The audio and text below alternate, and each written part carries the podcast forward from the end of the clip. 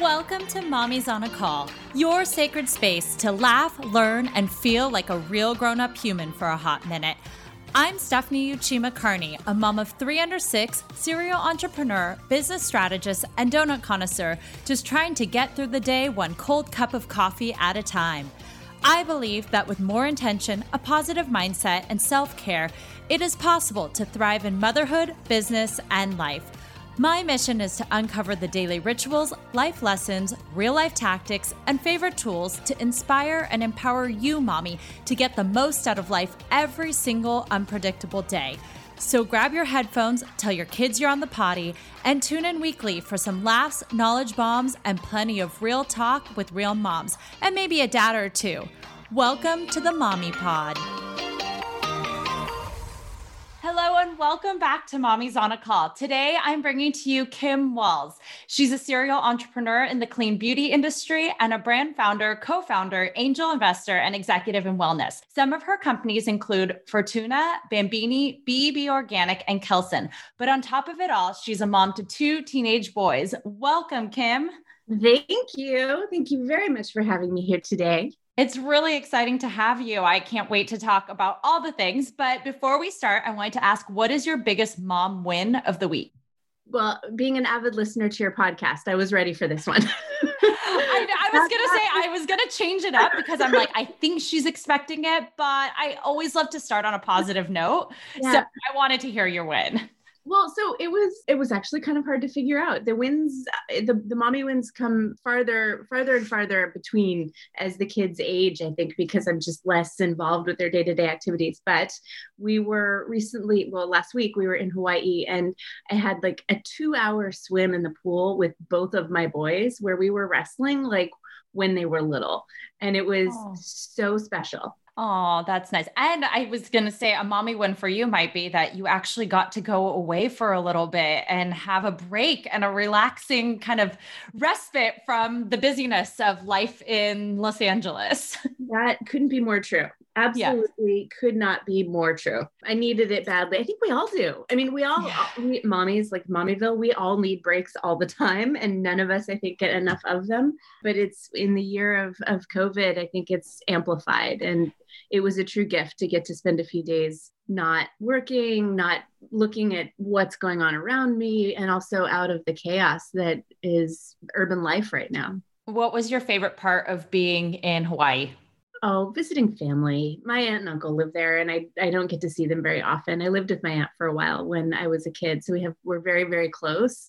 So it's kind of, and then my mother lives in Ireland. So I don't, I don't really have family around except for my wow. nuclear family. So just being with them, being around them, hearing their stories. I have a great, really sort of vast respect for elders, you might say. And so I just love listening to them. I had no idea you only had your nuclear family here. So I guess give me a little bit about your family structure. You know, what does your nuclear family look like and kind of where did you come from? Oh my goodness. Okay. Well, I came from, I think I came from all over. I think usually when people ask the question, where do you come from? It sort of helps us understand like, you know, what their life might've been like. And I've lived in many, many states. I've lived in Oregon, Washington, Idaho, Pennsylvania, New York, Wyoming, all over California, north, south, central. Oh, wow. Um, Why did you guys move so much? All kinds of different reasons. Like really, truly, my parents really liked it. So I've been in this house with my husband now for over twenty years. Okay. So your kids were born and raised there. Totally. Got yes. It. So, I, you know, as a, for the college years, it was because I was going to different schools for the, but everything before that was really determined by my parents who were only together, I like to say, uh, long enough to love me into existence. And then they went their separate ways, mm-hmm. which included separate states. So when either of them wanted to move for any reason, I got to join the party.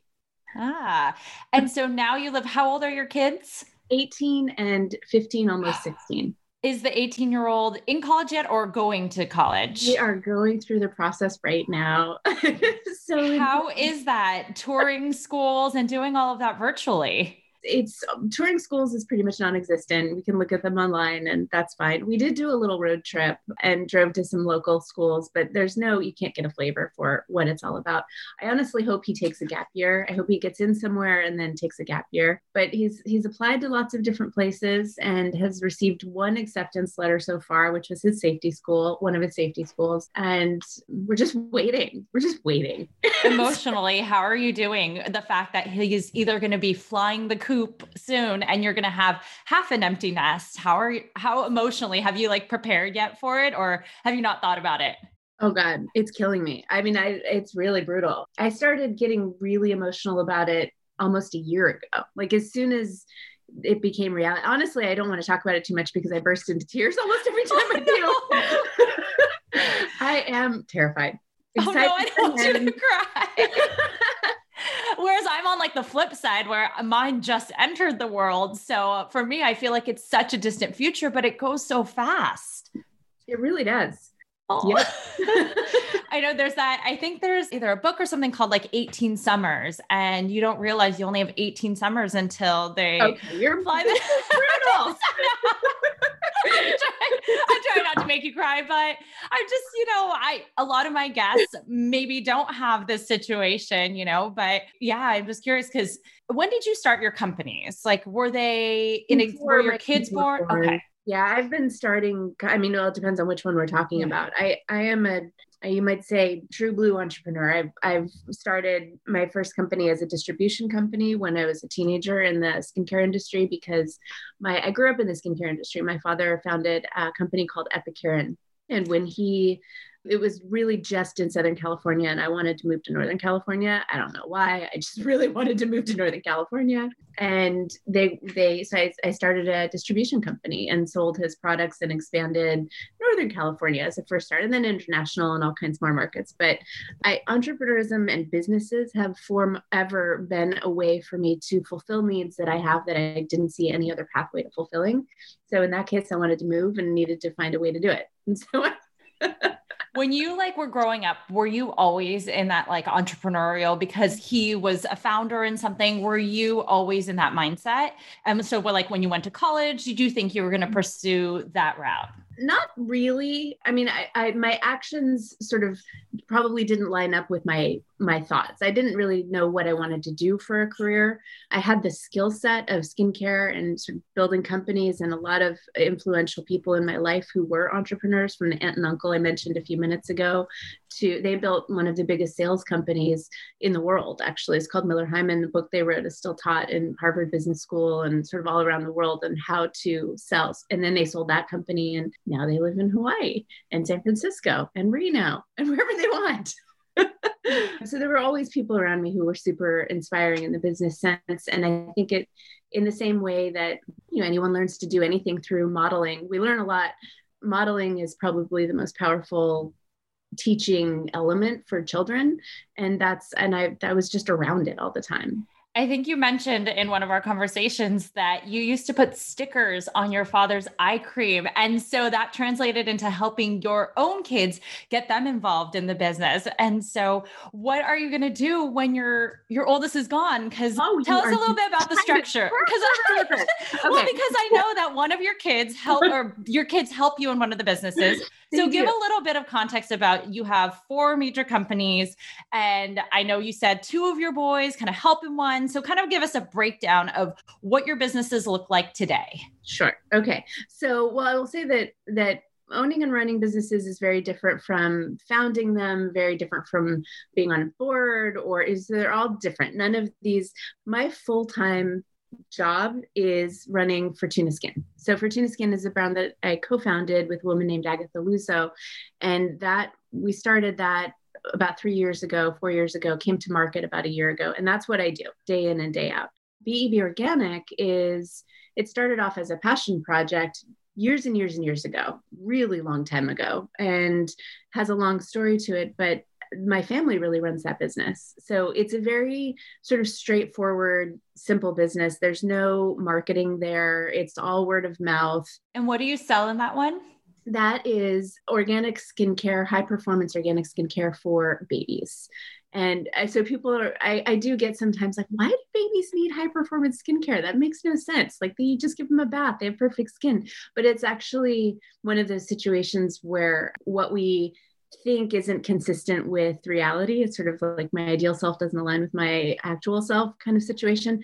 We live in an environment where we have tons of air pollution. We are more, less ozone. We have climate change. We have all these factors that our skin didn't evolve or develop to really thrive in. And so the need for skin, if you look at any great brand, pretty much any great brand, they all started with like a single product that was just about repairing the skin, right? It had damage. And the reality is that our skin is in a constant state of being damaged every time, every day from birth. And in fact, skin is one of the last organs to develop in utero. So the last two weeks of being pregnant is when the skin in the, of the child is developing the most. And we have a very high level of premature birth. So the skin is actually coming out, not fully developed. And then it's coming into an environment where it's not really prepared, even if it was fully developed, to deal with all the challenges we have. And so babies actually do need high performance skincare. And it's ah. been an interesting educational curve. That first started because I was working with premature babies. And so it was a very constant, and, and that's a much more dramatic even than a full term birth, because they're getting, very often they have, you know, devices taped to them. They're getting needles pricked. Their, their skin is really, they're in an environment where there are sterilizers being used all the time. There are scents. Our skin actually has, it has all the olfactory glands in it as well. And it doesn't smell in the same way our noses smell, but it responds to things that smell. And so there's really, there's just a lot going on. Wow. I never knew any of that. My second was born at, and I remember being like, don't give her a bath yet. Like, just leave whatever's on her. And yeah. then anytime anything went wrong, I squirt breast milk on her. So that yeah. was my form That's of great. that. That was my form of lotion. I was like, oh, diaper rash. Let's put some, like, let's put some breast milk on that. Dry skin, squirt breast milk on it. There's a lot of evidence to support that that's a really good strategy. So I would incorporate that into into a full skincare routine. I feel like there, I have like half answers that I've given you to a bunch of different things. And I just want to go back for a second because yeah. while you were torturing me with the, you only have eighteen summers moment, it reminded me of something that my cousin Kevin said that really stayed with me, really, really, really stayed with me, which was about reading at night, because we always read books at night to the kids, and even sometimes still do. Like, they'll come up and, you know, we'll just sort of read out loud as a family, whether it's a news article or whatever. It's reading out loud is kind of part of what we do. And Kevin said, you never know when the last time you're going to read a book to your child at night is. Like, one day you just don't. And maybe it's because they don't want it. Maybe it's because you're out of town and you have a different routine, who knows? But you don't plan the last time you read a book at night to your child. And so much of being a parent is like that, that it, it really helped me. You don't plan the last time you're going to breastfeed, for the most part, right? If you're breastfeeding, right. Like, these things, the, the first bite your child takes, it's, it's not usually planned. It's like they grab the food from your fork and they eat it. Yeah, that's true. I think my second one, her first bite was a cookie. And I was like, oh gosh, we were like Christmas, Christmas cookie decorating. And I didn't see her grab something. I was like, well, there goes her first, first food. Yeah. And breastfeeding too. You're right. Like, you don't sometimes plan that. It's really easy for these moments, call them summers, call them reading moments, whatever they are, to just go by. And this is yet another reason why I love skincare and this idea of that chi- child-parent interaction in skincare so much for babies, because it's a time where you, there, there are two mindsets really, and they're pretty polar opposite. One is like the parent is intimidated by it. They don't feel confident. They are in a hurry to get through it because it's not pleasant. And this almost always comes from confidence and lack of confidence. Um, of course, sometimes we are just really, really busy. We can't like, ah, I have to get through this because I have to put my baby to bed and this is the routine. But for the most part, there, there is a way to really engage and enjoy. And instead of rushing through a diaper change, because you also don't know necessarily when your last diaper change will be, to use that opportunity to have a face-to-face conversation. It's through these various grooming rituals that we spend a lot. We have, it's a big opportunity to understand what our babies are saying to us, how they're communicating with us, how, when we communicate with them, they respond to it. you know, I have one kid who who's total chaos, right? You can be really loud and, and rough with him, and you could always forever. And when I say rough, I mean, I don't mean actually rough. I just mean a much bigger energy around him. Whereas the other one really needed and wanted one-on-one connection, very calm interactions. And he's still that way at eighteen years old. You like put him in a room with a bunch of people, he's, you know, completely shuts down. But that one-on-one, those one-on-one moments are so special to him. Point being, it's through baby massages, diaper changes, teaching them skincare routines. These moments give us time with them that's truly focused on them. And I think that's really special. Oh, and so now your kids kind of help in that business since you run full-time oh, at Furtuna. Yes, yes, yes. They do. They, well, my husband does all the sort of finance and operations and works with the vendors and does all of that piece. And then the kids will, I mean, my next door neighbor for, we, we also, we sell wholesale and direct to consumer, but the direct to consumer part of the business isn't huge yet. It's really more wholesale. And so the kids, that our next door neighbor goes to the facility where everything gets packed out. And she's the one who, I've known this child since she was two. We were out talking on the street one day and she was like, oh, you know, I just finished college, but it's COVID and my parents are a little bit older and I'm, I don't want to go work in an environment. And I was like, well, Lily, I'll put you to work. She was like, really? Like, yeah. And so, so the kids, you know, the neighbors, it's a family affair. Oh, and how did you like always involve your kids in your businesses when you yes. were building them? Always, since they were really, truly tiny. So that story you mentioned before was my dad was very good at getting me to do things through positive reinforcement. And so he'd say, Kimmer, you know, you were the only person who puts the labels for the eye creams and the lip balms right in the middle. Nobody else does it as well as you do it. Everybody gets them crooked. You get it perfect every time. And it made me want to do that so much. So I would spend summer after summer in storage units putting labels on things. And I was very proud of it, very proud of that. And the satisfaction and, and also just what I learned, just being around, I really loved it. And I wanted my kids to have that experience. So I, I actively, you know, I guess it's a common thing. People say that women have trouble delegating. Not me. I am always looking for ways to have sort of self-contained projects that I can hand off to them. And, you know, sometimes they argue about doing it. Sometimes they fully embrace it. If they feel guilty about something, they'll be like, Mom, is there anything I can do for you? So it's different every day, but it's, it's a full-blown expectation that they will participate. And I try to make it so that they're learning something when they do it. Yeah. But that's good. The little one, he loves the business aspects. Like when we're talking about profit and loss statements and balance sheets and, you know, what is profit really? And what are different types of expenses? And do you like walk walk through like your oh, yeah. own ones with him or oh, yeah. do you, oh, wow. Yeah. Yeah. Full on, because he's interested. Yeah. I try to tap into whatever they're interested in. And then those become moments of interaction, moments of education, times when they actually want my attention, getting back to the fact that they're, you know, ancient and leaving. Well, and teenagers, teenage boys. I mean, yeah. that's like a, a hard thing to be. They, I feel like they'd be like, Mom, like, I don't want to do this, or Mom, I'm going to, but that's amazing that they're interested and they want to be involved. Well, sometimes, and sometimes it is the mom, mom, mom, but I don't give them a choice, right? It's, it's like a chore, you know, in the same way that they're taking out the trash or feeding the dogs, they must participate. It's, it's family and it's important to me. And in some ways, maybe this is a little old fashioned and I, I'll say this, but know that it's, it's sort of with a bit of humor, like they have to earn their keep. I, and I don't mean it like I'm trying to figure out the right words for this.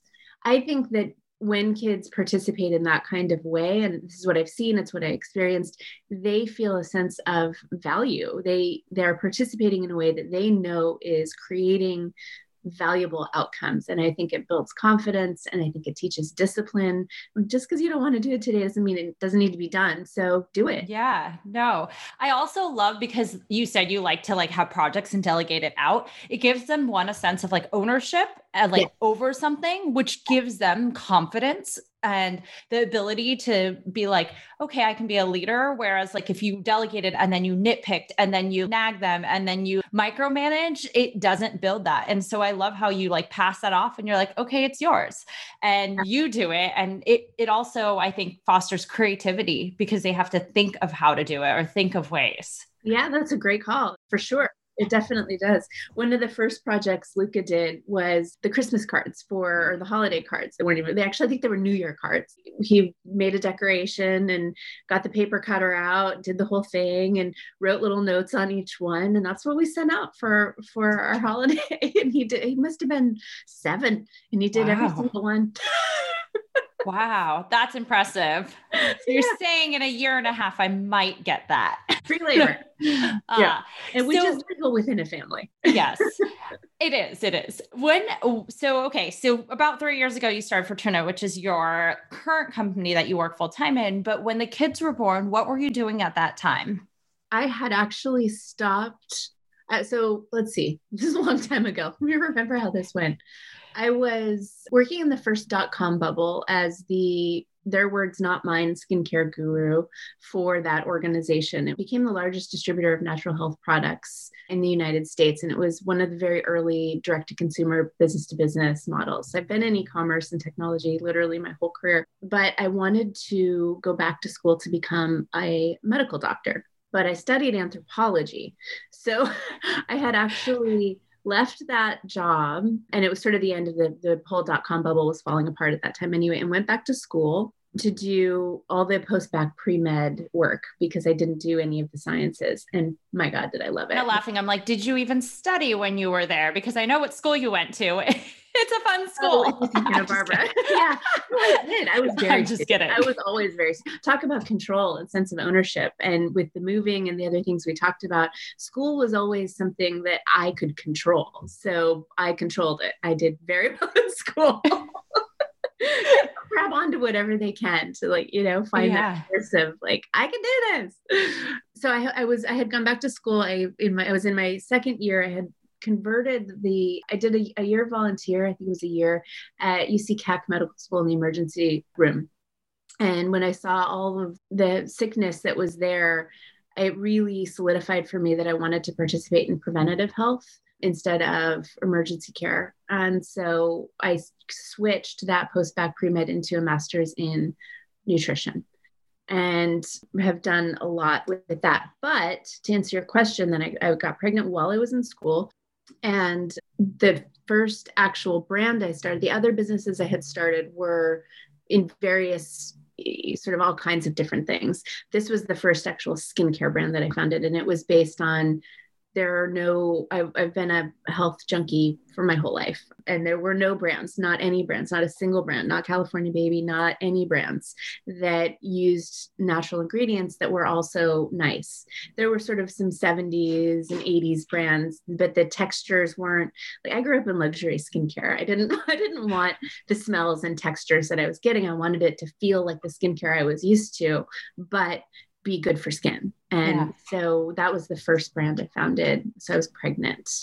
And did that- you ever, were you ever, so, okay. So your dad started obviously this big skincare company. I definitely have heard of it. I didn't realize that was the one that he started. I mean, a lot of kids, either they go one way, they say, I don't want to do what my parents are doing, or they end up going into it. And you kind of went down the route of skincare. Mm-hmm. Were you ever kind of fearful or afraid or going down that route because, you know, your dad had done it, or were you excited? Was he proud? Like, how did that, that kind of father-daughter interaction go with, with building something instead of maybe working for him or taking over that company? So that is just a, that question is loaded in so many ways. He, I, as I grew up, he told me someday you, you know, you get to take over this company. I want you to learn every aspect of this business. And so I learned every, I was really excited about it. I very much wanted to do it. And then he and his business partner died within four months of each other.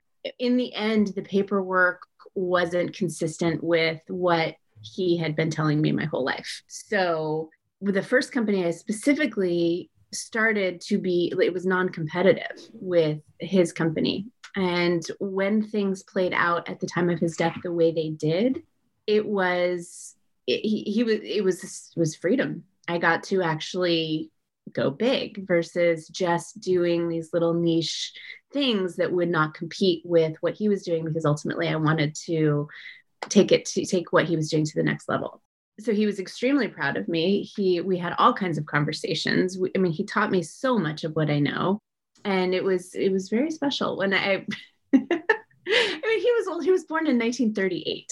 So when I started, when I stopped at one point being a founder and started consulting, I'll never forget the look on his face. He was like, "Oh, my daughter's a consultant." He was so proud. He was, he was sweet, actually. I mean, he was just the best. When he died, I didn't, I went through this phase where I didn't listen to my voicemails on my phone, because the last message that had been left before he died was this one of like, "Kimmer, I love you so much. You're light, you know, you're," he was very a spiritual kind of guy. He was even sort of a, a guru to a lot of people. He had hundreds of people who sort of came with him to various locations and did mindfulness training and all these things. So Yeah. So yeah, he was really proud, and he wanted me to be involved in it. And for a while I thought I didn't, I mean, even as a teenager, when I was like, you know, twelve, thirteen, I was like, "Oh, I wouldn't use Epicuren. I use Chanel." I use, you know, whatever big brand, because I just didn't comprehend at that time. So he, but he was really excited when I fully immersed in this industry. And I love this industry. I absolutely love this industry. And I love brands. You know, brands are a platform for people to express ideas. And for me, they're a way to try to take on a problem in some way that is meaningful to me. You know, each brand has sort of a different pillar, whether it's, you know, Kelson is all, is very much about the environment and taking plastics out of the environment, and Furtuna Skin is about community and, you know, rebuilding financial stability, and seed banks where we're preserving different kinds of trees. And my, my why for my purpose comes out in different ways through these different brands. And I love the work of it. I love the activity. I love the people and the, the whole process. I just love this industry.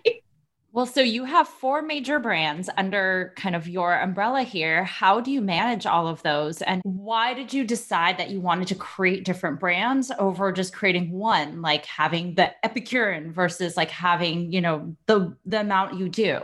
Well, I have too much to say. I talk too much, too much. about these things. Like, my team actually makes fun of me. You know, they'll ask me a question and, and make fun of me lovingly, I should say. And uh, you know, my answer will be so complicated and so long. They'll be like, "We can't market that." And then they'll take it to somebody who can try to pull out the pieces that are actually marketable, because I want people to have all the information.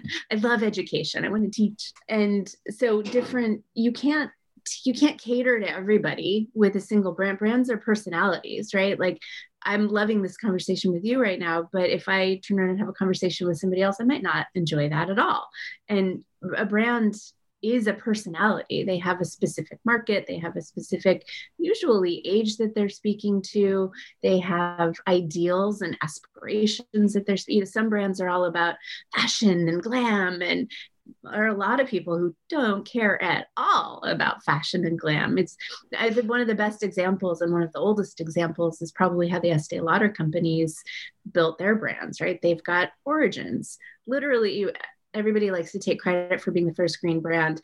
That brand launched in the eighties as like a full multinational. They were organic. They use or used organic ingredients, no petroleum byproducts, totally scientifically based. That consumer wasn't the same consumer as their Clinique consumer, who wanted everything to be, you know, fairly medical and clean and simple and straightforward and three steps. Wasn't the same consumer as their Estee Lauder customer, who was about sophistication and glamour. And, you know, it, they're just, it's totally true. I mean, I used Clinique in high school, and I was like, I wouldn't use Estee Lauder because that is too sophisticated for a fourteen year old at the time. Whereas Clinique had the easy, like, three step cleaning exactly. and all of that. Clinique was their gateway brand to Estee Lauder. So as consumers aged and as they developed, you know, deeper pockets and more interest in different things, they had, they tried to specifically funnel people from Clinique to Estee Lauder. or ultimately then to Prescriptives or any of their other brands. Yeah. For moms out there who are looking to maybe like change one of their products, one of their skincare products, which do you think is the first they should go to in terms of like, should they change their lotion? Should they change their face cream? Should they change their, you know, if you were to make the first baby step forward, if you've like never really done clean beauty, even though I think a lot of people are involved in clean beauty now, what yeah. would be the first thing you would change? And what's your favorite product too of your lines? Oh my goodness. Okay. So favorite products are easy. My, from Furtuna Skin, it's the replenishing balm. It is blue. It has sea algae in it. It has the feedback that we've gotten for this product, people who have, who are Accutane users and have like peeling skin that's dry and cracked, or people who've had, there are a lot of people having post-COVID skincare, skin challenges where the skin is thinning and red, and this product, it feels like a miracle product. The feedback we're getting is incredible. And that's rewarding. Like, I love it. I use it every single night. I keep it on my nightstand and I put on a full mask of it every single night right before I put on that, the actual sleeping mask to keep the light out. So that's, that's my favorite Furtuna product. From B E B, I love the soothing serum. It's amazing. It has, it protects against over eighty-three percent of blemish causing bacteria and has arnica, myrrh, yarrow, like really sort of, that was a, a search for the most balancing, calming ingredients all around the world, specifically to help with blemish control. So ac- baby acne, you know, thirty percent of babies get baby acne. And everybody says, oh, we don't know what to do. Don't do anything. Don't do anything. It'll just go away. And really the whole reason that that was the case was because there wasn't a known treatment, and it does just go away. But you could make it go away in two or three days instead of two or three months or weeks. So that was fun for me. And that product I use all the time. I, it, especially when I travel, actually. So it's a baby product, but you use it for yourself.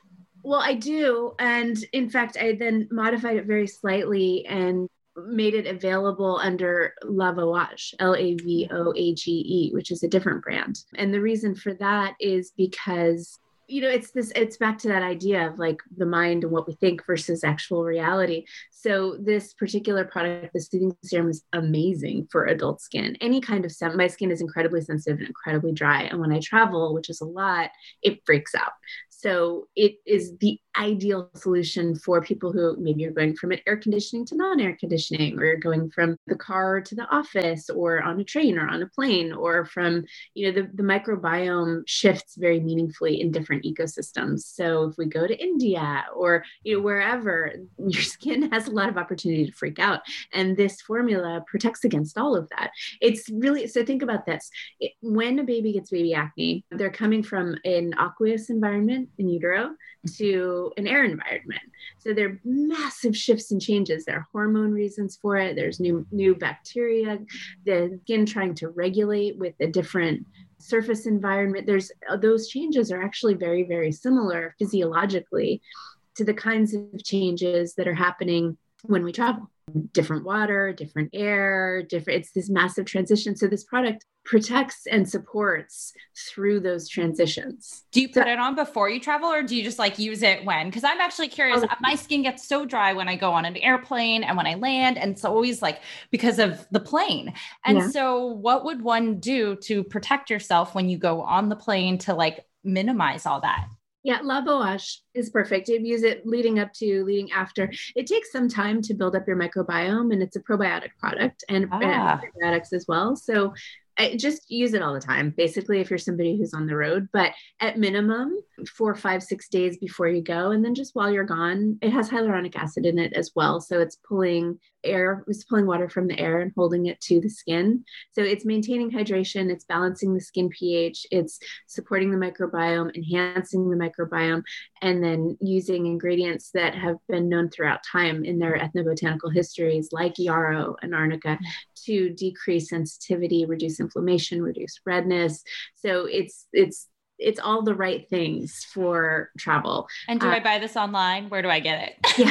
Yes. yes, yes. Lavoage dot com. Okay. L A V O A G E, which is like clean age. Lavo is sort of about soap and cleansing and then age.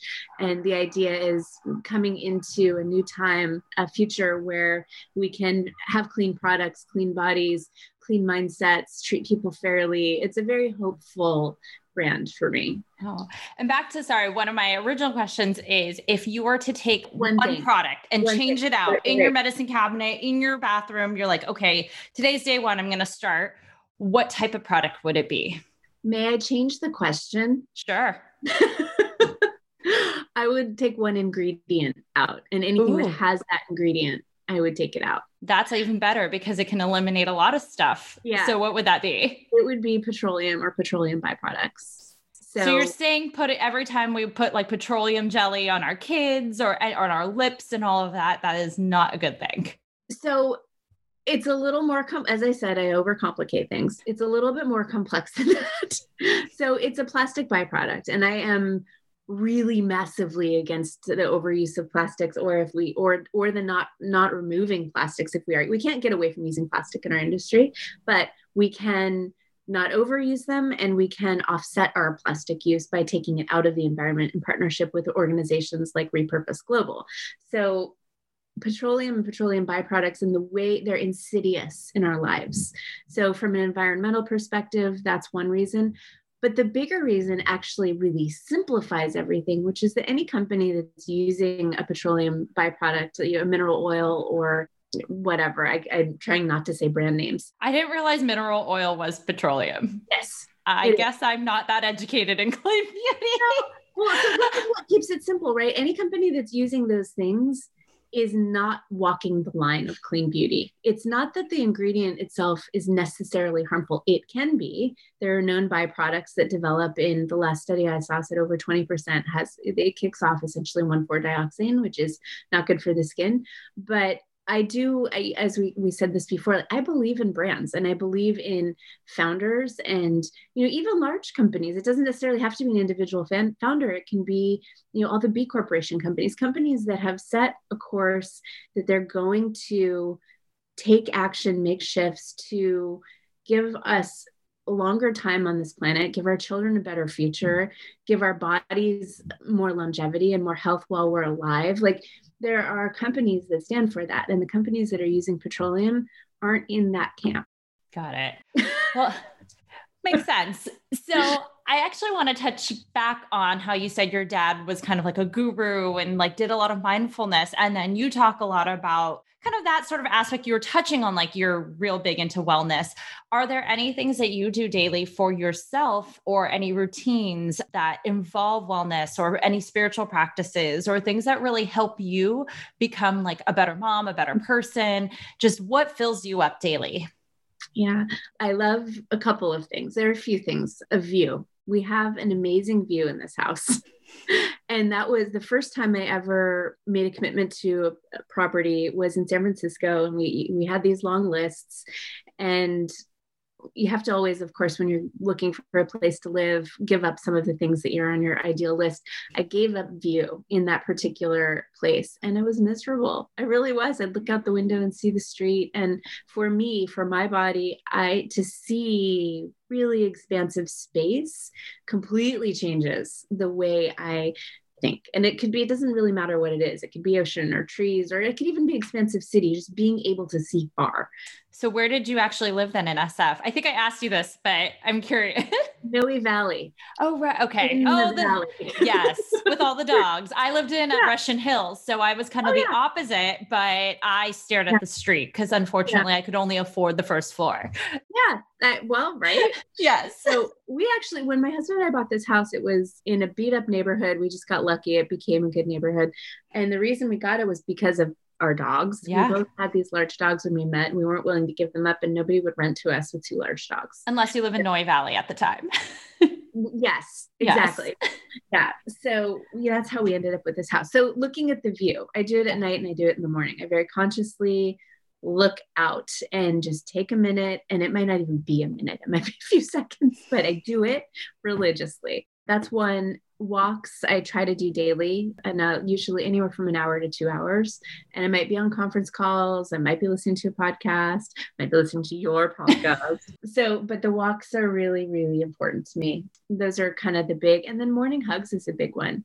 The boys, ever since they were little, every morning we just have a hug, and that they, they still do it. They still, or they still let me do it. And it, it did shift to a point where instead of like, give me a hug or any of those, that sort of language, I had to change the language to, I want to hug you. And they were always, you know, they never say no to that. What time, do, nice yeah. Yeah. What time do you wake up in the morning? Oh, uh, it varies. I don't really, I, I try not to use an alarm clock. So I'll set an alarm for the last possible time that I could wake up, which with homeschool is about ten minutes to nine because school starts at nine. Oh, not, I don't think I remember the last time I was in bed after eight o'clock. Oh my goodness. That sounds amazing. Yeah. Well, so I usually wake up much, much, much earlier, but I'm a big believer in the body telling us what it needs and listening to that.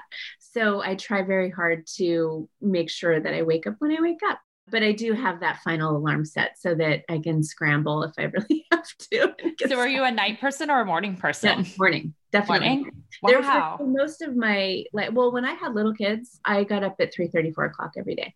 It was the only way to, and, and I, I didn't actually even need to set alarms for that. I went to sleep at night when they did, basically.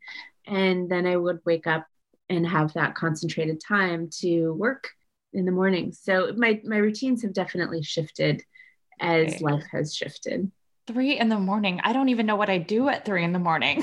Just it, it's a really, it's very creative. So are you a night person then? I am. And I've been my whole life, but I'm trying to shift now with three young kids. It's really, really hard to, you know, get anything done unless I wake up earlier, and I struggle with that a lot. So I get a lot done at night. I'm just I, I've always been that way. I used to, in high school, my mom said I used to come home, take a nap, wake up for dinner, take a shower, and then study until like one in the morning. Oh, wow. Yeah. I was like, a, let's start homework at nine p.m. and like go till one a.m. And unfortunately that just stuck with me all throughout college and everything. And even now, like all, like even last night I went to bed, I think at ten, but I, at eleven thirty, I was still awake. Oh, wow. So I try. Yeah, no, but... I am host by, I, I don't function at night at all. I think that's partly that we've a lot of the years. So from when I was two to one and a half or two, all the way to like eleven or twelve, I was on a farm on a ranch in Idaho with like our, our closest neighbor was a mile away, and we had animals to take care of. And so we got up with the sun because that's when the animals got up and they needed attention. So I, from all that developmental time, I was waking up with the sun. Oh, wow. I didn't know you grew up on a farm. The story unfolds. So, but now you've lived here for twenty plus years in the L A area without, you know, really close family. How did you manage, you know, childcare things, working, you and your husband, but you had kids, you know, were you, did you have help? Like, what did that look like? If you, if you like to delegate, what did you delegate? Well, I had to learn it. So there was a very important woman in my life named Alida Brill, who I met while getting a manicure. And we were sitting side by side. Turned out she was a very influential feminist from the second wave, or maybe she was the third wave, second wave. So when women, I guess like the seventies, she was an older lady, and she fell in love with my computer back in the days when we had these white the white laptops and you could put colored covers on them. She looked at it, she's looking and she's looking at me and she keeps looking. And, you know, and you sense somebody looking at you. And finally I turned to her, I was like, do you have a question for me? And she's like, I do. Where did you get that red Mac? I was like, oh, it's not red. It's just the cover. I remember those. I think I had a teal one, but I actually had the like desktop. I had like the bubble, well, oh, like yeah. iMac, or I don't even know what they were called at the time. But in college I had like, it was like blue, like teal. Yeah. Yeah. I remember those. Yes. I totally remember those. So we just started chatting, and she sort of immediately figured out that I had no training at all, no awareness, no information about the history of women and in this country and the underlying sort of things that we do and things that we hear and ways that we're treated that really inhibited the full development of a woman in business. And she decided she was going to teach me. So it turned out she was my neighbor practically. She lived walking distance away.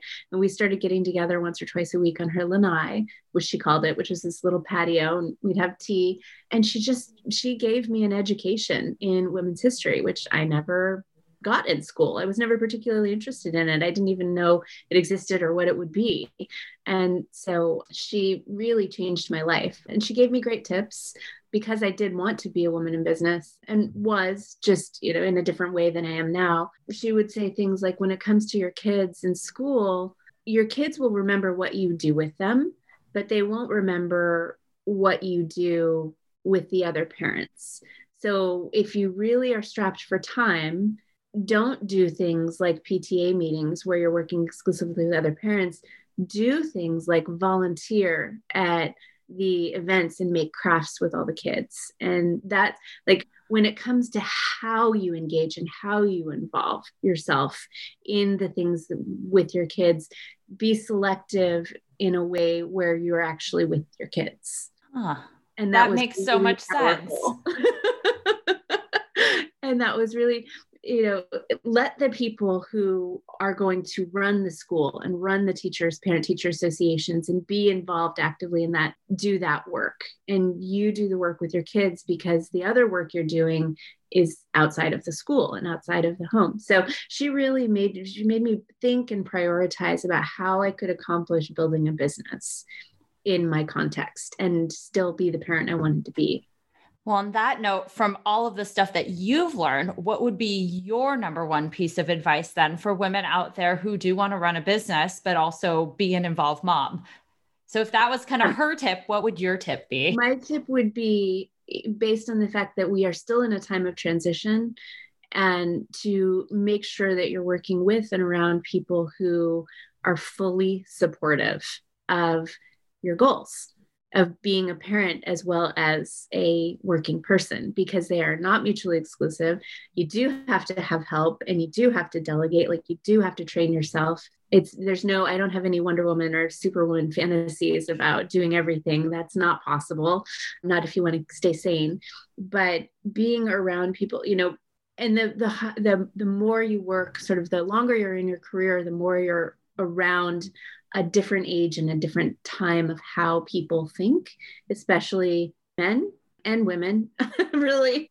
So surrounding yourself with people who truly embrace your values in your work life will make it possible to thrive in your home life in a very different way. Have you found that today in this environment? No, I had to create it. I'm old. In this, I mean, I'm not old, I'm not old at all, but in, in this time and in this works, I mean, I don't have a lot of people around me who are at my stage in my career who are women. And that's a huge part of why I was an entrepreneur, why I was always starting businesses instead of working for other people, because it feels awful. Like when, when you can identify how, when a person like doesn't want to hear about your kids, or, you know, is annoyed by the sounds they might make or around them, to have to feel guilty about having children around is like, oh my God, heinous to me. So no, I, I mean, I'm in it now and I experience it now because I created it and I want other women to have it. So no. What did you create? I'm just curious. Did oh. you create your own personal group, or did you, what, what did you create? It's how I hire people. Okay. And it's who I hire. And it's the tone I set as the leader of the company. Ah, cool. To wrap things up, I could keep talking to you forever, but I love talking to you too. I have like a thousand questions, but you know, we'll save that for offline. I want to ask, one of my wrap up questions is, what is your superpower that you gained once you became a mom that makes you better at business, life, whatever that might be? That one's easy. I figured that one out very early. So when my kids were in preschool, I worked at the preschool. I went to a type of preschool that's called a co-op, where the parents are actually required to be there a day a week. I very much wanted to be involved and engaged in their lives. And one of the things that the preschool did that was incredibly cool was provide parenting education. Same with ours, which is quite possibly the best investment ever. Yes, agreed. Fully agreed. Best, best, best. So when they teach empathy, and when they teach to really try to understand the child's experience. It made me realize sort of throughout my entire career, and even still, I think for the most part, we're all still emotionally responding the same way we did as small children. It's just that we've learned different techniques and tactics to so- so socially navigate. And I, when I'm working with people in business, I'm always wondering and trying to think about who is their five-year-old self? What do they need? What do they want? And how can I help give them that? And that's made a huge difference in my career. That's actually really good advice. So our preschool offers classes in like positive discipline, siblings without rivalry, and just taking those and understanding like it's basic human one oh one, like yeah. understanding human beings. And it's amazing because you forget that. And I think sometimes I treat, you know, my five-year-old like he should be an older adult, and that I forget that they're five and their basic needs need to be met. So I like that a lot. Well, thank you. So where can we find you online, and where can we find your products? Do you, do you sell through any distribute, like any bigger, I guess, retail marketplaces, or is it just direct to consumer on your website? No, definitely. So Furtuna Skin is at Neiman Marcus, Blue Mercury. At either this week or next week, we'll be at Saks and a couple of other, and, and on our own website, furtuna skin dot com. And that's F U R T U N A. It's the Sicilian spelling of fortune, Furtuna Skin. And then B E B is at the Tot and Masonette and B E B organic dot com and a couple others. And I put it all in the show notes. Okay. You can find me at Kim Walls L A on Instagram, Kim Walls L A, K I M W A L L S L A. And please, I have a link in bio there that has all the things. So, perfect. Any, any information about me, I'm an open book. And, and I do love helping women start their businesses and get clear on their dreams and things like that. So if anybody wants to just have conversations, I'm here. Well, thank you so much for joining today. I really loved our conversation and I appreciate you being here. Well, it's an honor and a pleasure. And I thank you very much for all the great work you're doing. I love listening to your podcast. Thank you. Thank you so much for listening to this episode of Mommies on a Call. Your support means the absolute world to me. You can find the show notes for this episode and other goodies over at mommies on a call dot com. And if you enjoyed this episode or have gotten value from the podcast, I would be so grateful if you could head on over to Apple Podcasts and leave a rating and review so that we can reach and empower more moms all over the world together. Thank you so much again, Mommy Pod, and I will see you here next time.